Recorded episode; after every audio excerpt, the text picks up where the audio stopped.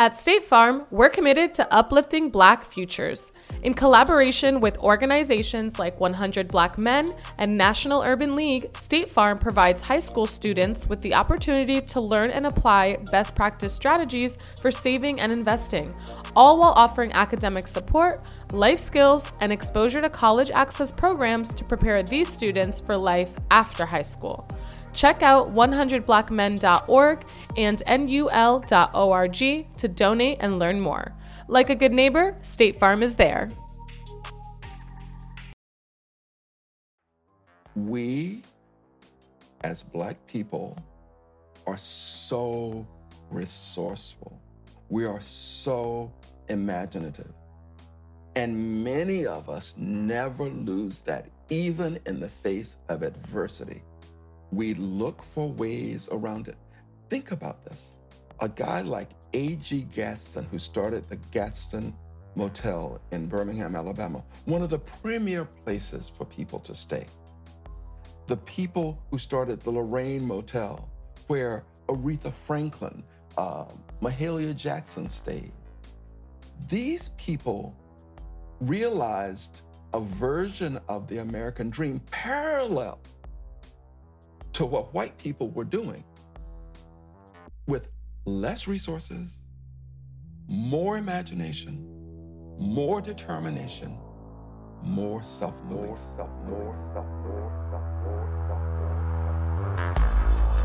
Well, welcome to While Black, a seriously opinionated podcast bringing you the real and raw on anything happening while black. If black culture's there, we're there. If you're pissed or empowered, then let's talk about it. Ride with us on this all black everything. Everybody, welcome back to While Black. Welcome back, welcome back. Yeah, so you know how we typically do. We've got some amazing information for you today. Something I'm actually really, really excited to talk about because it's it's so tied to history and we have we've heard about it. We haven't talked about it on While Black before but it's something that's come up many times in, in conversation. Uh, we're, we're talking about the green book today. Not the movie the green book but i'm sure we'll touch on that. Uh, we've got an amazing guest on the show today. As, as a matter of fact let me just break down a little bit about who he is and what he's got going on. So last summer award-winning broadcaster alvin hall who's here with us today and activist Janae Woods Weber hit the road for a powerful historic trip from Detroit to New Orleans. As they traveled south, they collected powerful personal testimonies from the folks they came in contact with. And at each stop made, they dug into the local history and the role that the historic guide, the Negro motorist Green Book, played in our history. During the journey, Alvin figured out, unearthed, learned some inspiring and heartbreaking tales that tell a different story from what Hollywood would have you to believe. Again, what you saw in the 2018 movie wasn't necessarily accurate. The stories from his trip turned into Driving the Green Book podcast, a living history podcast that preserves a powerful legacy and honors the stories of those who lived through the era, supported and uplifted each other, and fought for equality.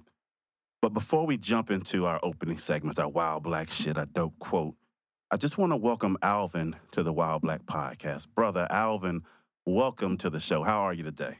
Thank you, Vince. I'm really good. I'm really good. I'm so excited about this. This is the first interview I've given about this podcast. So you're going to get it all. it's all in my head waiting for you. well, let's, let's make it a good one. Listen, I told the folks just a little bit about you being an award winning broadcaster. I love it. Take a few moments and tell them a little bit more about yourself. Here we flex on While Black because everything is about our guest being highly expert, being credible, and really laying out some information to the people. So I know you spent a lot of time doing a lot of amazing things, including and in addition to Green Book research. So tell the people just a little bit more about you. Well, I started my career really on Wall Street in 1982. And I was involved in providing training for different companies. It started out being an exam prep training getting people ready for their different exams, the Series 7, the Series 24, the Series 6. But then that evolved, and I became a much more generalist trainer, and I started teaching classes for regulatory authorities, uh, for brokerage firms and banks about how the financial markets work, the products available in the industry, how trading and settlement works, risk to reward, fundamental analysis versus technical analysis. That was really what I did for years and years. And then after getting laid off from a job I love in 1990, I then started my own consulting firm and did this on my own for a number of years. And then one day I was on vacation with a friend in London and we met this guy in a gallery, the photographer's gallery, when it was on Leicester Square. Right. And he said to me, You should be on television. And I said, No, you know, I'm not interested. And then a friend of mine made me go to the audition. And lo and behold, I got my first BBC series, Alvin Hall's Guide to Successful Investing. And so I took all that information I had been teaching in these classes on Wall Street and turned it into personal finance. And that led to a whole development of a career of writing books about personal finance, uh, telling people how to manage their money better. That career went very well. I, I hosted a landmark series on the BBC called Your Money or Your Life, the very first money makeover show before there was Suze Orman on television. I was doing all that in, in the UK. And eventually, I decided to move into more cultural programming. And so I did uh, a program with Jay Z called Jay Z from Brooklyn to the Boardroom that won the Wincott Award. I did uh, Who Sold the Soul, which won a Sony Award in England. And so I've been doing all of these cultural radio shows about Katrina, about money, about gospel music. And so this show is really an outgrowth of that interest. Wow, you have a, a very storied career. It's amazing how we get positioned into things that we don't necessarily know we even want ourselves. I'm grateful for that friend who told you to go make it happen. Yes, it was interesting. I resisted it. I really did because I had never imagined myself doing that. I had had a great career on Wall Street. I was a great trainer. I was well respected. I had great clients. I really didn't need that opportunity.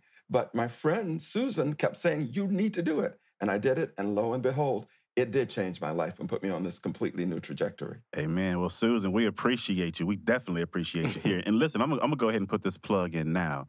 Um, this season, we actually want to do a, a, series about finance. So I'd love to be able to tap back into you, bring you back on, and have a conversation about that at a little bit different date, if that's okay with you. Absolutely. I love talking about personal finance. I write about it. If you remember, there was a show on NPR called uh, Tell Me More with Michel Martin. Mm-hmm. I was the longest serving uh, person or financial, personal finance person on that show for many, many years. And she was really generous and warm to me. I still write about personal finance for different publications. So, yes, I'll gladly come on your show. Awesome, awesome, awesome. Well, with that, we're going to jump back into this here. Uh, all right, brother, you ready to jump through this While Black shit? I love it. Uh, you, you already know. Absolutely. Let's get it. Now, the question is Alvin, are you ready to jump through this While Black? yes, I am. That's what I'm talking about. All right. His just more smoothed out because I knew he was going to come on here and do some teaching. this might be an educational While Black shit today for all the listeners. All right, first question. If you were able to bring back one black civil rights leader, who would it be and why? That's easy for me. John Lewis. I met him a couple of times at the Whitney Museum when he was giving a talk. I met him a couple of times in DC, and he was just charismatic. There was something about the way he viewed life. Everybody now quotes that term, good trouble. But what mm-hmm. I liked about him most was there was a soft determination to him. He could listen, he would be in the moment with you, and he would offer you sincere, unvarnished advice, even when he did not necessarily think you were right. He didn't say it in a way that made you feel less, but his connection to history, his connection to the truth, his connection to what the journey that we took to get where we are today in terms of the rights that we have and how much farther we have to go. He is the one who I wish was still alive. Wow. And that's a that's a recent civil rights leader too. So that that that's touching. That that is relevant right now. So I I, I love that. Uh, Vince, what you think? I thought it was a great answer. It, honestly, it was unexpected, and when he said it, for a moment, I forgot that he was no longer with us. Right, right. It's it's so new, but I, I agree that whole the whole premise of, of good trouble is one that we should have been talking about long before and much more often before he passed, right? I, I think it's I think it's relevant, and I think that's exactly the concept we need to understand, right? There is good Yes. trouble, the kind of trouble that leads you to a better place and creates the kind of destination that we as a community of black people need to fully exist in. That's the good trouble we, we want to get into. Uh, I, I wish that was the content we had been pushing before. Right, right, and and even now, I mean, with this election on the horizon, right, it, it, and his focus on voting and how important that was, I, I, I like that choice too. Absolutely. I like that choice. Yeah, that was part of my reasoning because voting is so important. I want everybody to get out and vote. People like John Lewis and everybody who march from Selma to Montgomery and every in every small town and city across America who fought during that period of time fought to give us the right to vote. Amen. We Yeah. should exercise that right. Absolutely. All right, second question. Yes. During the creation of Driving, the Green Book podcast, you traveled and spoke with people all over the country. What, based on those travels and conversations, do you believe is the one thing we need most in the Black community today? we need to recognize the persistence of people who really don't want to let go of our past. Mm. They want to trap us in these images related to white supremacy Mm. that came about during Reconstruction. One of the things that we were nervous about doing this trip, Janae and I, was that we would get stopped. A black woman and a black man with a black producer in a car with a camera and with a recording device. This could have been a dangerous situation. But but when we would talk to people, everybody referenced how they had been treated in the past and how much that still exists. People want to trap, box. There's so many different verbs I could think of us in that world. And we have to constantly fight that. And that's a battle that's not going away so easily. Hank Sanders, who was the first senator elected to the Mississippi legislature since Reconstruction, said that he underestimated the depth of white supremacy. I think we do that at our detriment. Mm. So, Alvin, one of the things that, that you said that really caught me, and and I appreciate the way you put it, was we need to understand the how did you put it? The persistence from the other side. And and I, I think that's something we miss often, right? We talk about the perseverance of black people. We talk about the persistence of black people. But the reality is we need to understand the offense that's coming at us. We need to understand how long they can fight the fight. And ultimately, I, I was having a conversation early today, whereas I think we need to be very mindful of how much skin they have in the game, how long they'll continue to play the game, and we have to outlast them in order to win. Absolutely. And as I said today in a conversation with a close friend, people are focused on the current president. Right, Yeah. That's not the frightening thing. right. The frightening thing is all those people who believe the dystopian stories that are being presented Exactly. at the current convention. And they actually think that's the truth. Exactly. That's the greater worry. It's not him, it's the fact that so many people believed him, support him, and, and still support Yes. him. That's what's scary. And, and to take it a step further, the fact that we don't have true transparency into who all those people are. We work and walk by them every day, and they don't tell us. Correct. When when you go to the um, the museum, which is the one that everybody calls the lynching lynching memorial in Right. Montgomery, Right. uh, one of the things that always hits me in any of those museums is that a lot of those events occurred during my lifetime. In those pictures, you see children, white children, standing. You see their faces snarled. I tell everybody, you need to realize those people are still alive. They are. Mhm. Yes. They are not dead. Right. And that hatred is still there unless some great epiphany occurred.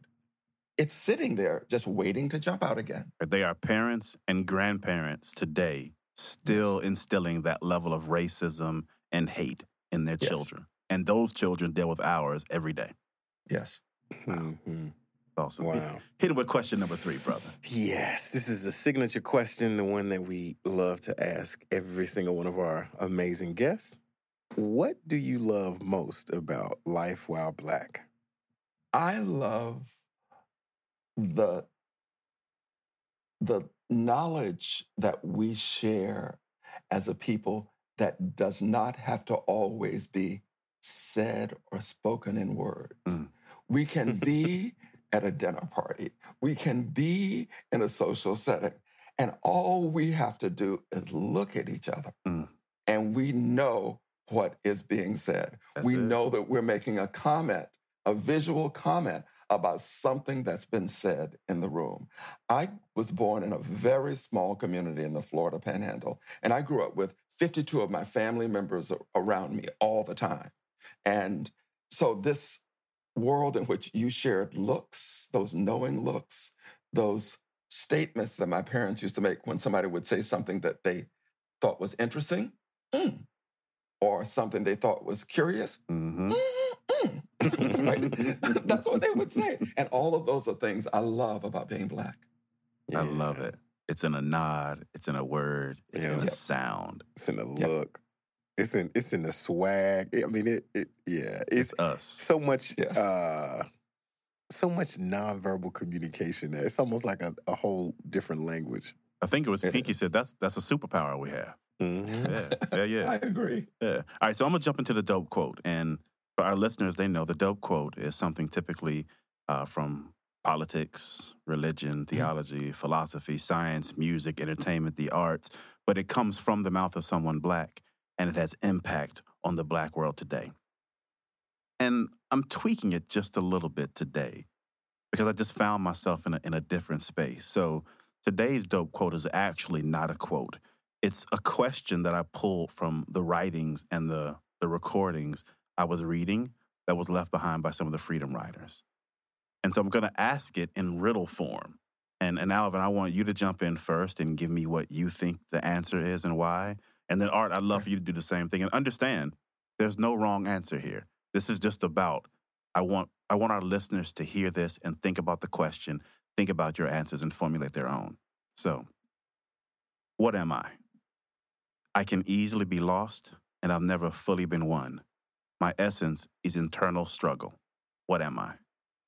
I am a Black person who has seen adversity.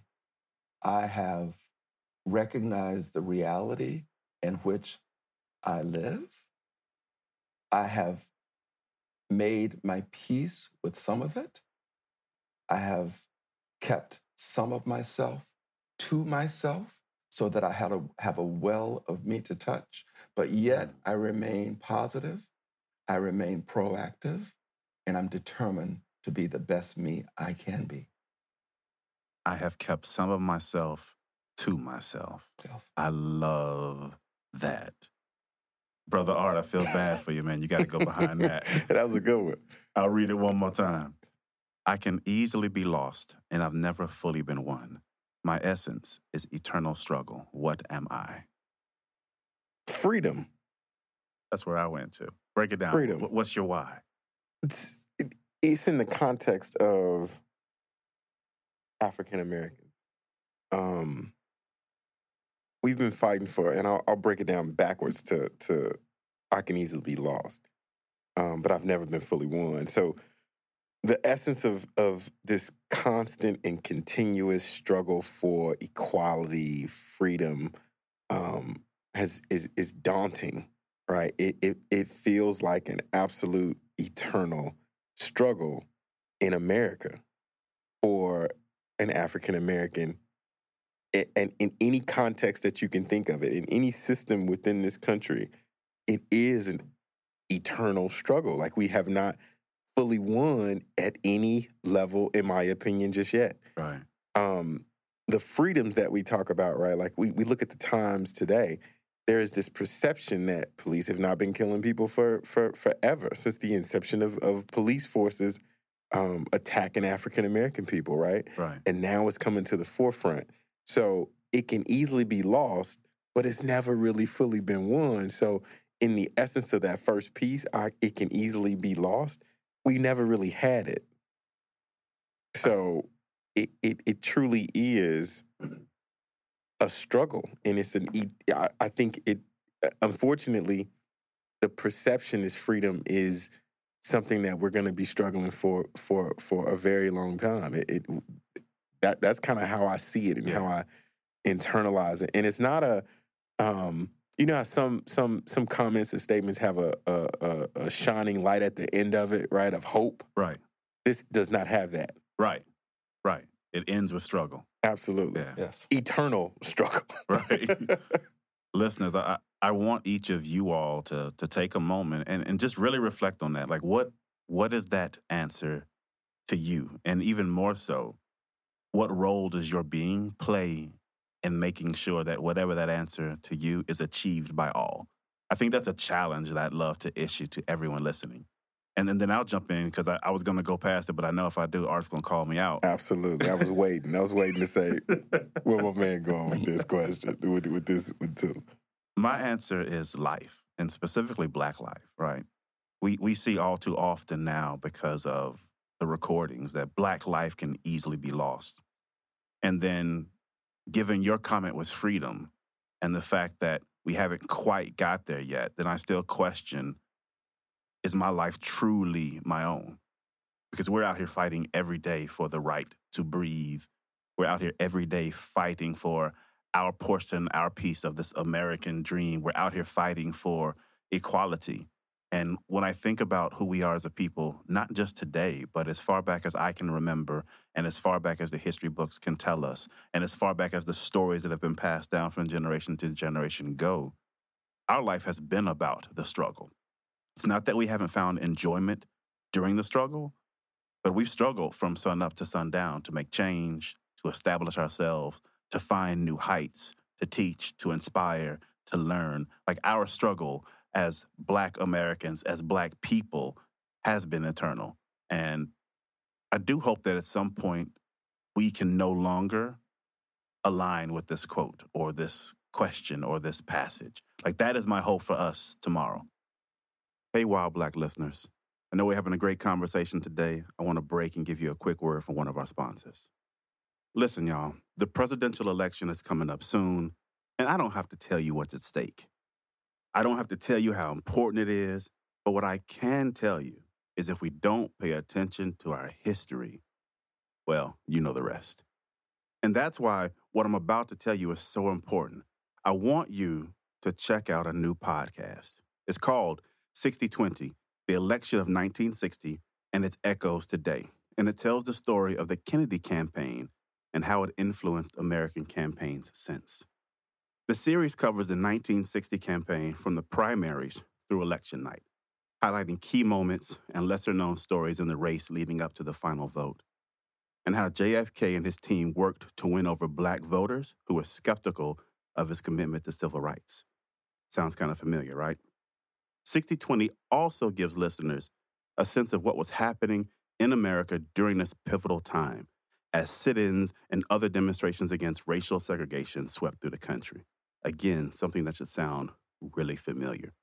I can't stress to you enough the importance of understanding our history and where we've been.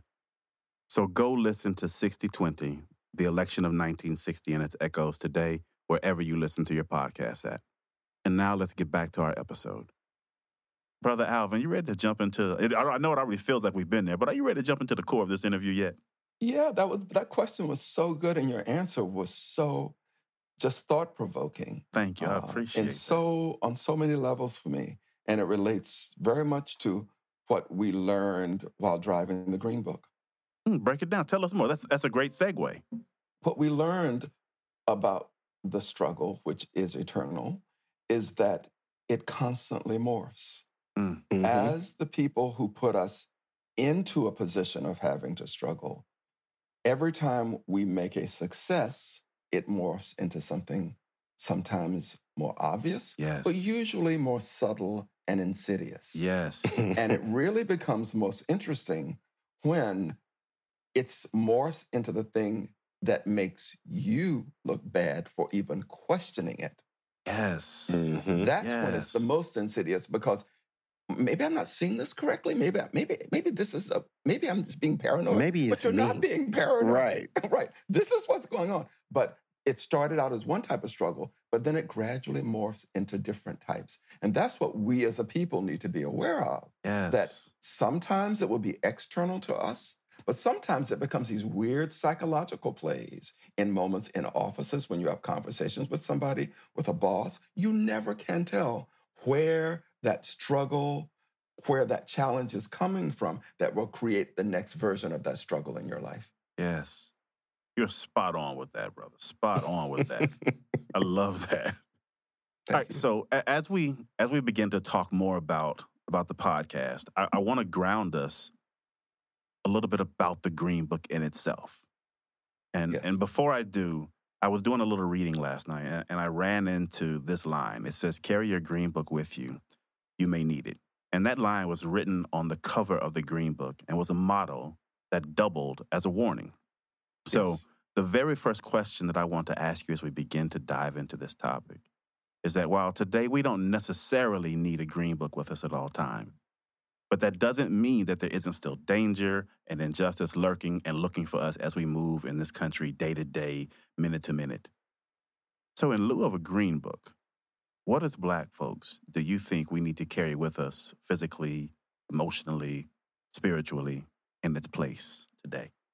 Vince, I asked this question of a wonderful woman we met in New Orleans who wrote a book called The Post Racial Negro Green Book. Right. Her name is Jan Miles, and she chronicles all the injustices and police brutality and killing of Black people in this book.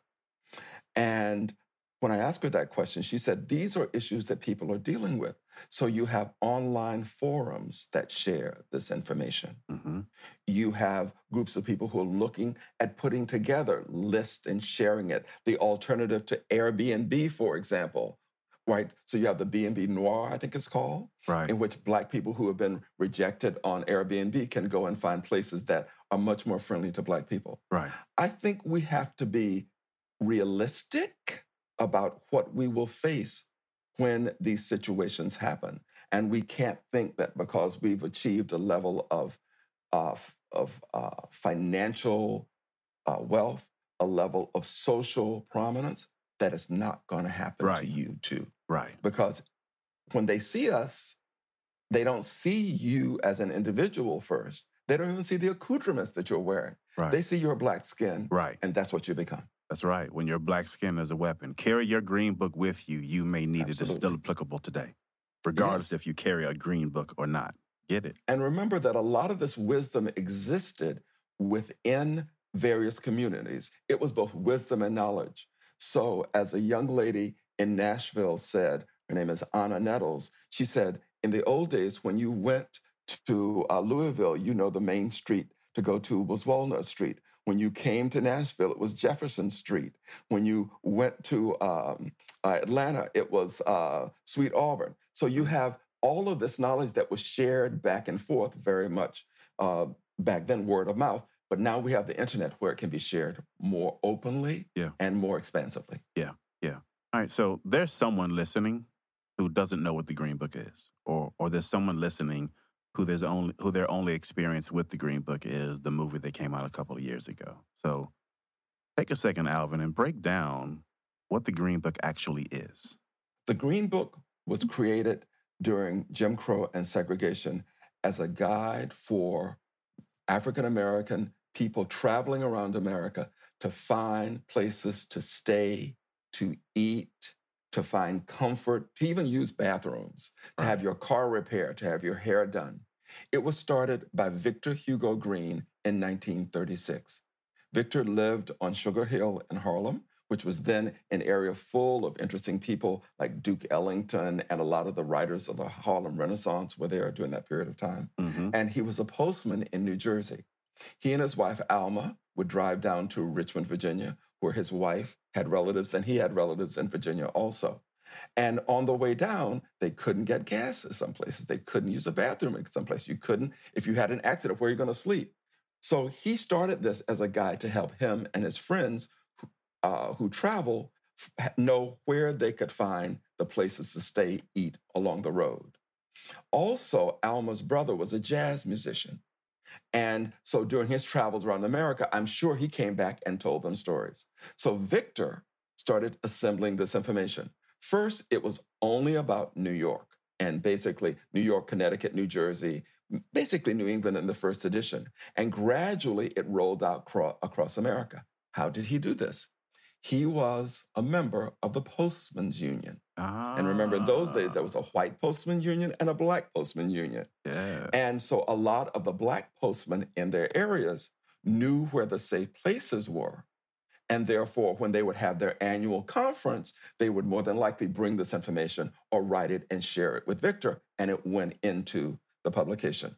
Over time, as more and more uh, more and more information came in, and he rolled it out across America. First, it was New England, as I said, and then it went all the way down to Florida, up to the Mississippi, and then gradually, I think, starting in the 1938 edition, it started to go over the Mississippi and, and all across America. And then he had a problem of of figuring out whether the place was the type of quality that he wanted to have in the Green Book. And therefore, he had people on the ground, postmen and other people, to attest to the quality of the places that were featured in the Green Book. Wow, that is and it was super published- interesting. Yeah, it was published until 1967. Uh, Victor died in 1960, and one of in one of his last um, uh, essays in the book, he said he hoped there would be a time when the Green Book would no longer be necessary, when uh, we would have all the rights and privileges of all U.S. citizens, and it would be a great day for him when this publication would no longer need it. But until it was not needed, he would continue to publish it. And the last one was published in 1967. Alma, I think, stayed in charge of it until 1964. Right. And then two friends of theirs took it over and published the last two editions of it. I wonder if I could go back Yes. and ask Victor today, does he feel like it's still needed in some capacity? Because Hmm. I read that quote and I understand the position he was writing it from then, right? Being hopeful that at some point we wouldn't need this type of protection. But then if he could see what was happening today, I wonder what his perspective would then be. I think that would be interesting. It would be interesting. And your statement is just stunning to me because that's what I was writing about yesterday. that was exactly the, the passage that I was putting at one of the ends of the episode because they knew that, that African Americans needed this guide to get through this difficult period of Jim Crow and segregation Yeah. but they also wanted it to be temporary. And if you look at the Green Book over m- the many editions, the one thing you don't see mentioned is racism. Mm. You don't see much negativity in the book. So Victor and Alma were hopeful people, but I Mm. also believe that he was a smart man. If you're a postman in New Jersey and you're doing this publication, and it turns out to you use words or language that could be incendiary, and your boss found out in New Jersey, what could happen to you? Shut you down. Shut you down, exactly. Shut and so I fire you. yeah, and I, so I think Victor was smart in that way, and but I think he was he and Alma were fundamentally optimistic people. So I'm- I think he would be disappointed Right. by what has happened today. I think that he wouldn't understand why there has not been uh, more progress. Right. A man we vi- visited in um, Jackson, Mississippi, Frank Figgers, said something. Uh, he has this beautiful, old, slow Southern voice. And he said there was so much progress made between 1960 and 1970 that he thought surely freedom would come, Mm. total freedom would come soon. And he just said, mm, mm, mm. I feel it. That said it all. It did. Going back to Mm. that that communication, that superpower that we have. It's he said a whole lot in those Yes. three moments. yes.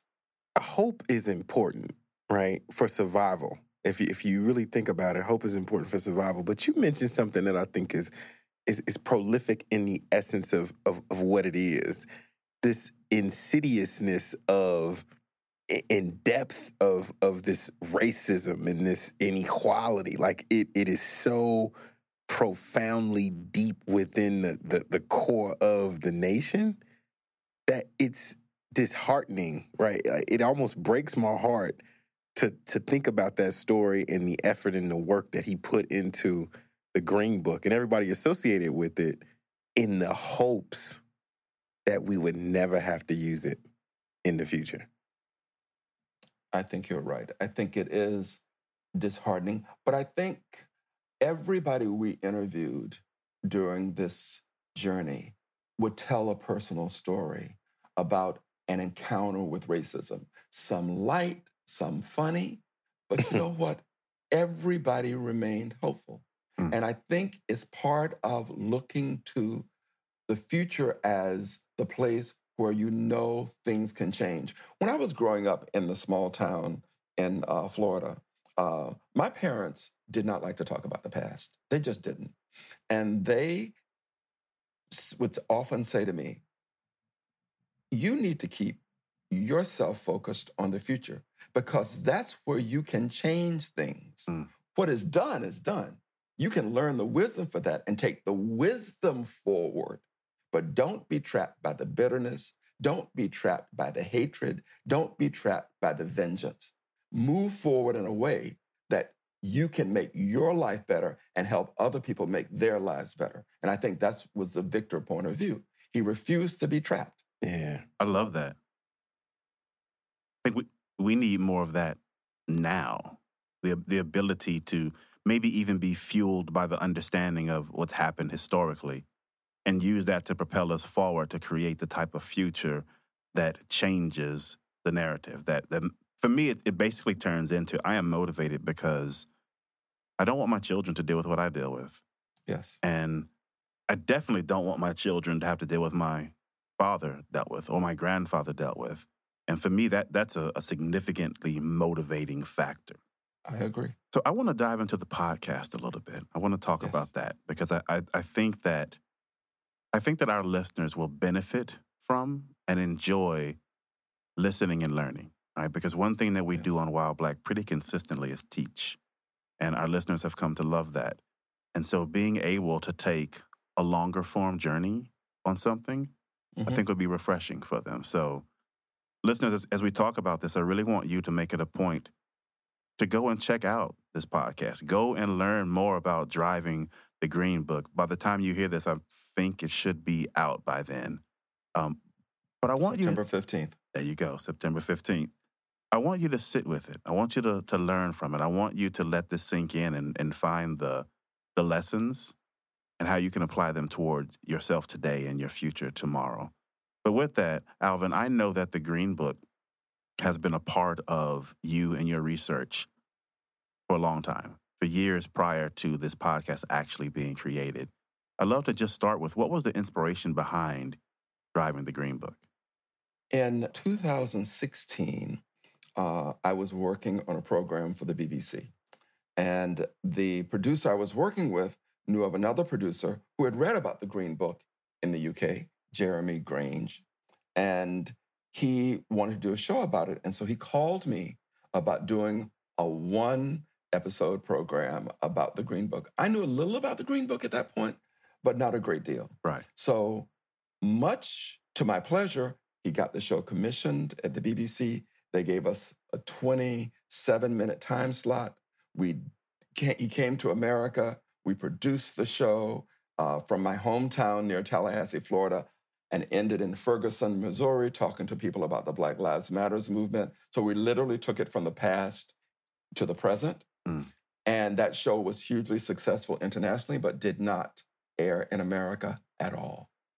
So from that experience, I kept thinking, there is another show here. And I was in an exhibition about Jacob Lawrence painting series, the 60 paintings called The Great Migration.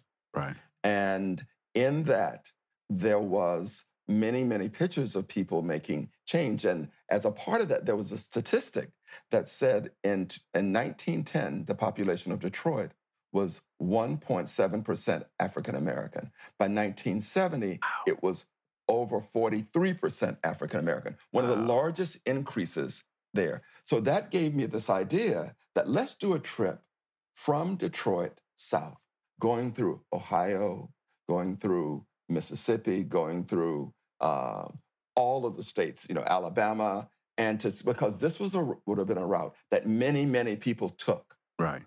to go back home to visit relatives, to go to funerals, to go to wedding, whatever. And that became the idea for this show. So I wrote it up. And it took me a while to find somebody who would who was willing to go on this journey with me. Um, many publishers said, "Oh, yeah, we're interested," and many podcast companies, said, "Oh, yeah, we're interested," but they really never stepped up. Right. And it was an old friend of mine from my publishing days, from when I was uh, when I had written books about money, that introduced me to the people at Macmillan who opened the door. Her name was Alyssa, Alyssa Martino, and she got the idea in the first meeting. And that's where the idea came from. And then I thought, if I'm going to do a road trip, I need somebody to come along with me who is, have, has a different perspective from me. So Janae Woods Weber is a friend of mine. Uh, she was raised in a community in New England, but her father is from Birmingham, Alabama. And she had never done a road trip like this through the South.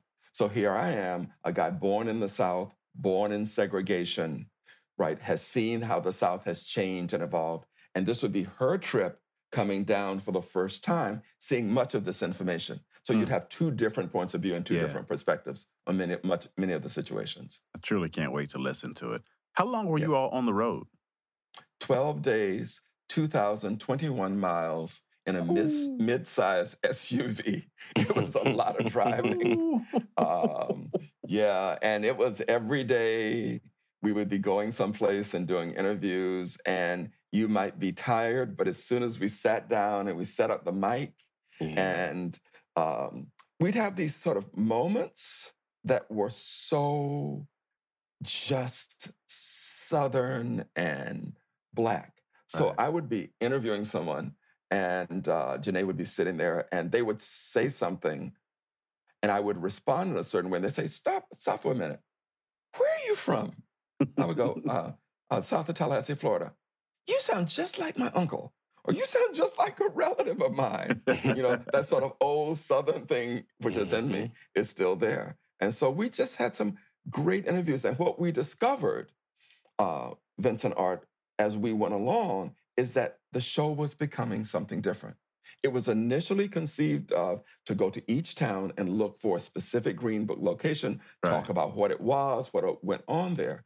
But many of the people had never been asked certain types of questions. So when we did, it just opened up these wonderful memories, rich uh, about good situations, dangerous situations, personal things that were left them traumatized, things that made them laugh, how they got from one place to another. And so what we did then, we rethought the podcast. right. And now it's built around a set of themes. It's still a journey, but it's not just the physical journey from Detroit to New Orleans. It's the journey into people's memories, their Yeah. thoughts, their recollection, and their reflection on the connection between what they experience today and what they see in the news and on television today. Right. Mm. I've got so many questions, but the first one I, want to ask is how did you identify not necessarily where to stop, but who to engage with, right? Because I could see myself hopping in my vehicle, heading south. I'm headed to Birmingham, Alabama, and I'm going to stop at a, an old school barbershop. I'm going to walk in and I'm going to try to get a conversation started. I'm going to talk to a barber who might not have any idea of the history there. How, how did you find the right people to get the right stories? That was the job of our field producer, Olawakemi Kemi Andalusia. Sorry. That was the job of our field producer, Olawakemi Andalusia. So she had to go out and find these people. So we had meetings and we suggested that she call local historical societies, Black organizations in towns along the way, um, uh, public libraries.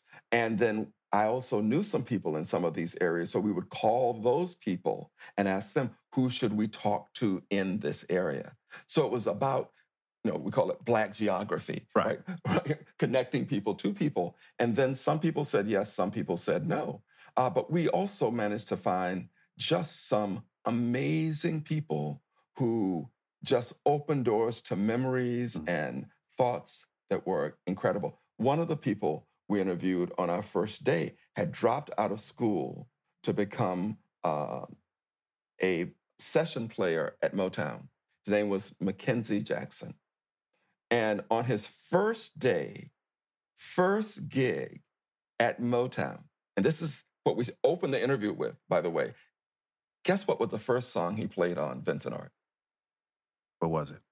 Revolt is building the largest platform for black creators globally. Become a member of our network at revoltcreators.com. the future is ours to create. Smokey Robinson. Ooh, baby, baby.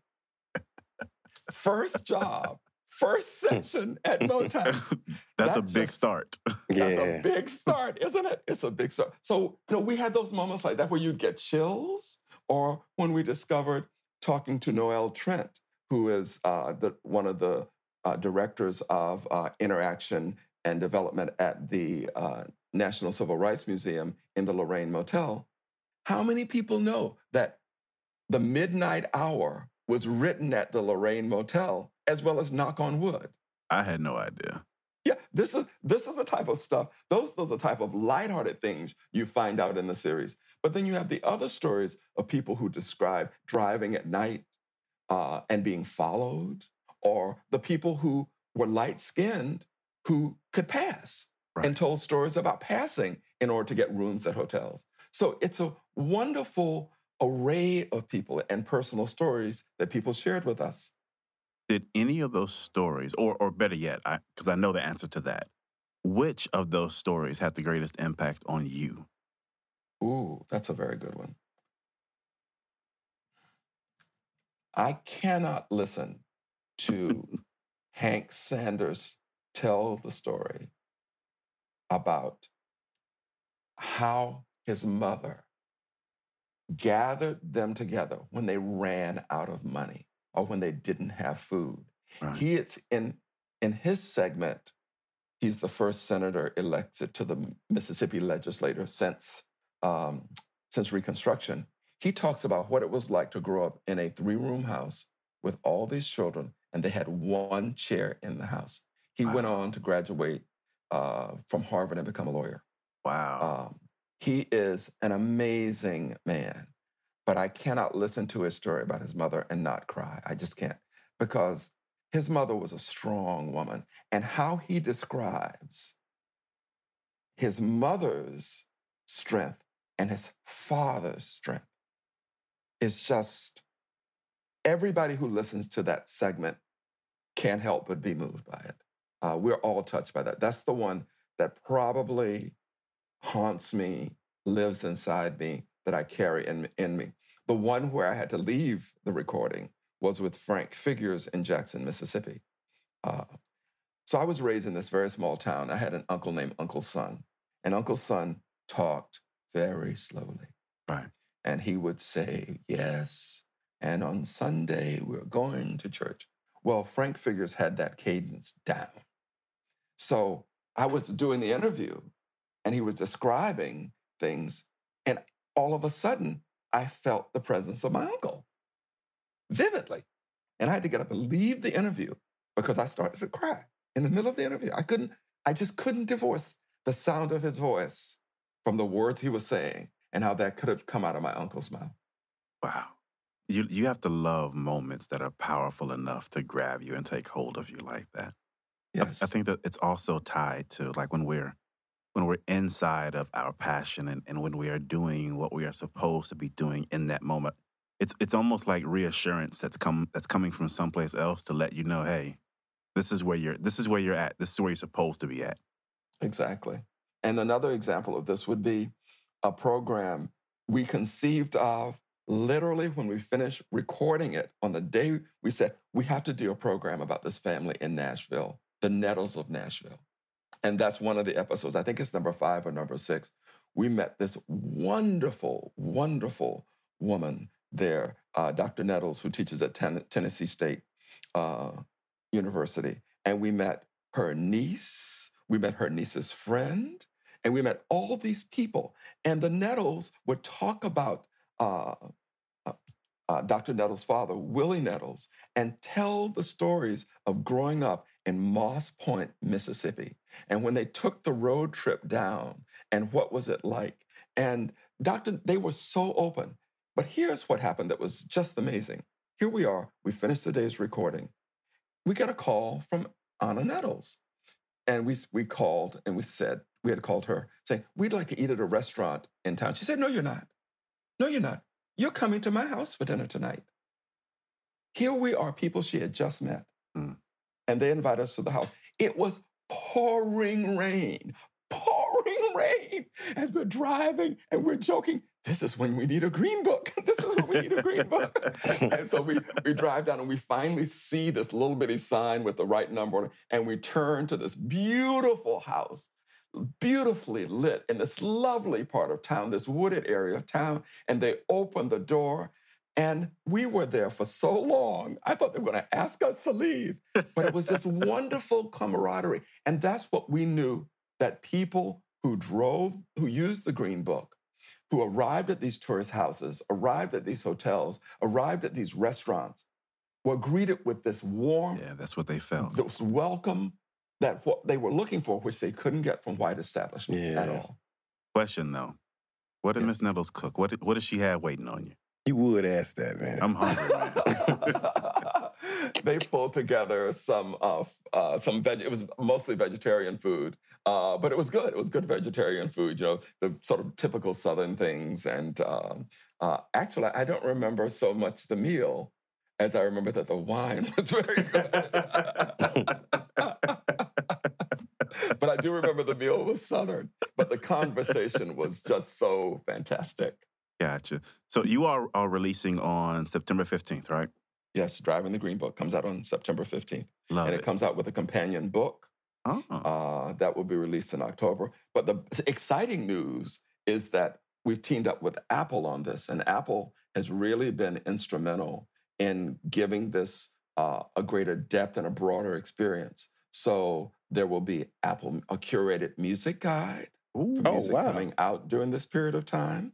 Uh, they're launching a new version of Apple Maps, and we are the first program they're doing a curated map guide. So you'll have an im- you'll be able to have an immersive experience and see all the places we saw, whether they were there or not. Where we could, we've gotten some historical photographs and show you what the place was like during that period of time, and it will follow us all along the way. And as we update this Apple Maps, you can download it and it will automatically update for you. That's and- awesome. Yeah.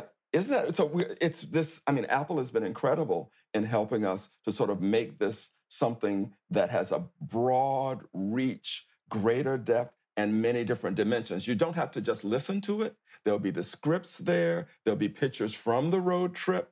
So it's it's a wonderful, wonderful experience. Apple is a, a really good friend of While Black. We've done some good things with them. Do you know how people can interact with that, with those options? Is it is it going through Apple Podcasts or Apple Music? Is it a download? What, what can you tell them about that? Uh, you can go to uh, um, the podcast site. There will be links to all of this on the podcast site. We are creating a website called drivingthegreenbook.com. And on that, you'll be able to get all of this information in one place.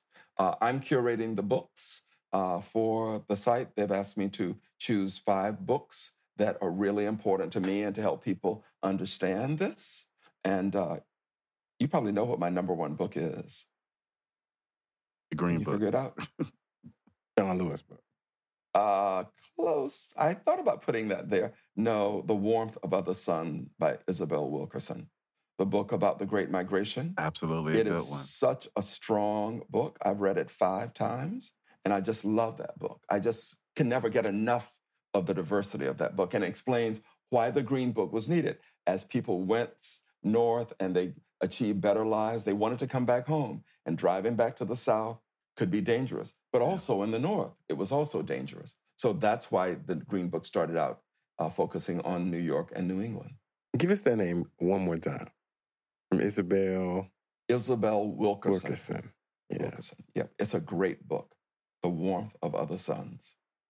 If you had to boil it down to one lesson, everything that you got from all the time you spent on the road, city to city, interview to interview, you had to boil it down to one lesson. What would that be? We, as Black people, are so resourceful. We are so imaginative. And many of us never lose that, even in the face of adversity. We look for ways around it. Think about this. A guy like A.G. Gaston, who started the Gaston Motel in Birmingham, Alabama, one of the premier places for people to stay. The people who started the Lorraine Motel, where Aretha Franklin, uh, Mahalia Jackson stayed. These people realized a version of the American dream parallel to what white people were doing with less resources, more imagination, more determination, more self belief.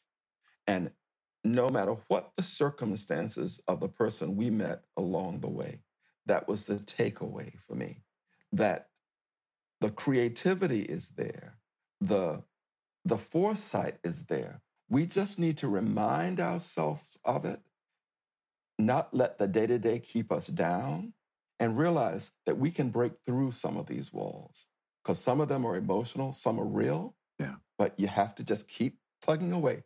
And sometimes you hit the right combination of things. Yeah. Yeah. I love that. So we are running near the end of time, and I want to ask you one more question. Yes. You have a clear mic and open airwaves, and every word that you know at your disposal.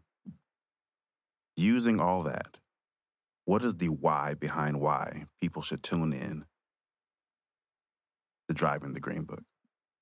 People should tune in to Driving the Green Book because it is a journey that will let them understand how people survived, how people created great businesses, how people developed life philosophies that they've passed on to their children and are passing on to us in this show. But if we look at it from another point of view, the Green Book is also a history lesson. Victor Hugo Green believed that with the passing of the Civil Rights Act, that all of discrimination would go away and that we would have equal opportunities across America. This show will remind us of the diverse ways, the many ways that people recognize that not one moment or one single act could change things. That, as Frank Figger said, all of us need to do what we can with what we have, where we are, to make a better world and a fairer place for people. I couldn't have said that any better. That was beautiful. Thank you. That was beautiful. Brother Arch, you got anything, man? No, I'm still still reflecting on on all the nuggets provided. I can't wait for um, September 15th. the podcast to drop and all the supplemental components that are aligned with it. Amen. I'm looking forward to, to to hearing it. I'm hoping that um, as a pardon gift for everybody in action would be to go and check that out and make sure that you put it on your calendar to to show as much love as possible as soon as it drops. Amen. We, we, we have got to show love to the shows that show love to us hmm because we want them to keep being made. Yep. One of the things that is true about this program, I've written many books and done a lot of things. And sometimes there's me in them, and sometimes there's not so much me in them. There's a lot of me in this. I can't wait. I went in this and I took me into every interview. I wanted to connect to people. I wanted them to feel that I was present for them and that whatever information they shared with me and the wisdom of that I would then share it with the public so the public could hear their stories and benefit from their wisdom. I want everyone to take away something wise from each episode or even the entire series. Well, Awesome. Brother Alvin, at the end of every episode, we always turn the mic over to our guest to close us out. Tell the people whatever it is that's on your heart to tell them. Remind them the podcast is coming out on September 15th. Tell them how they can follow you, where they can track it, and then we'll get out of here. The mic is yours, my brother. Driving the Green Book, which was produced by Macmillan Podcasts and created, narrated by me, Alvin Hall, will be on whatever platform you listen to your podcast series on starting September 15th of this year. Uh, please visit our website, which is drivingthegreenbook.com, and you'll discover the wonderful things that Apple has helped us create music playlists, reading lists, maps, curated guides. You'll learn so much. And even as you're listening to this, I want everybody to do one thing make sure you vote. Say that again. Yes. I want everybody to get up and vote. I'm going to take it a step further. Vote for Biden and Kamala Harris. I agree. Cool. Well, with that, While Black, peace. Be out. Thank you for a wonderful interview. Hey everyone, Pananana. My name is Odessa, and you are in tune to Reasonings with Odessa. Now, if you are looking for something that is going to give you all access to Caribbean and African pop culture, this podcast is for you. Reasonings with Odessa is brought to you exclusively by Revolt Podcast Network, anchored in hip hop and powered by creators.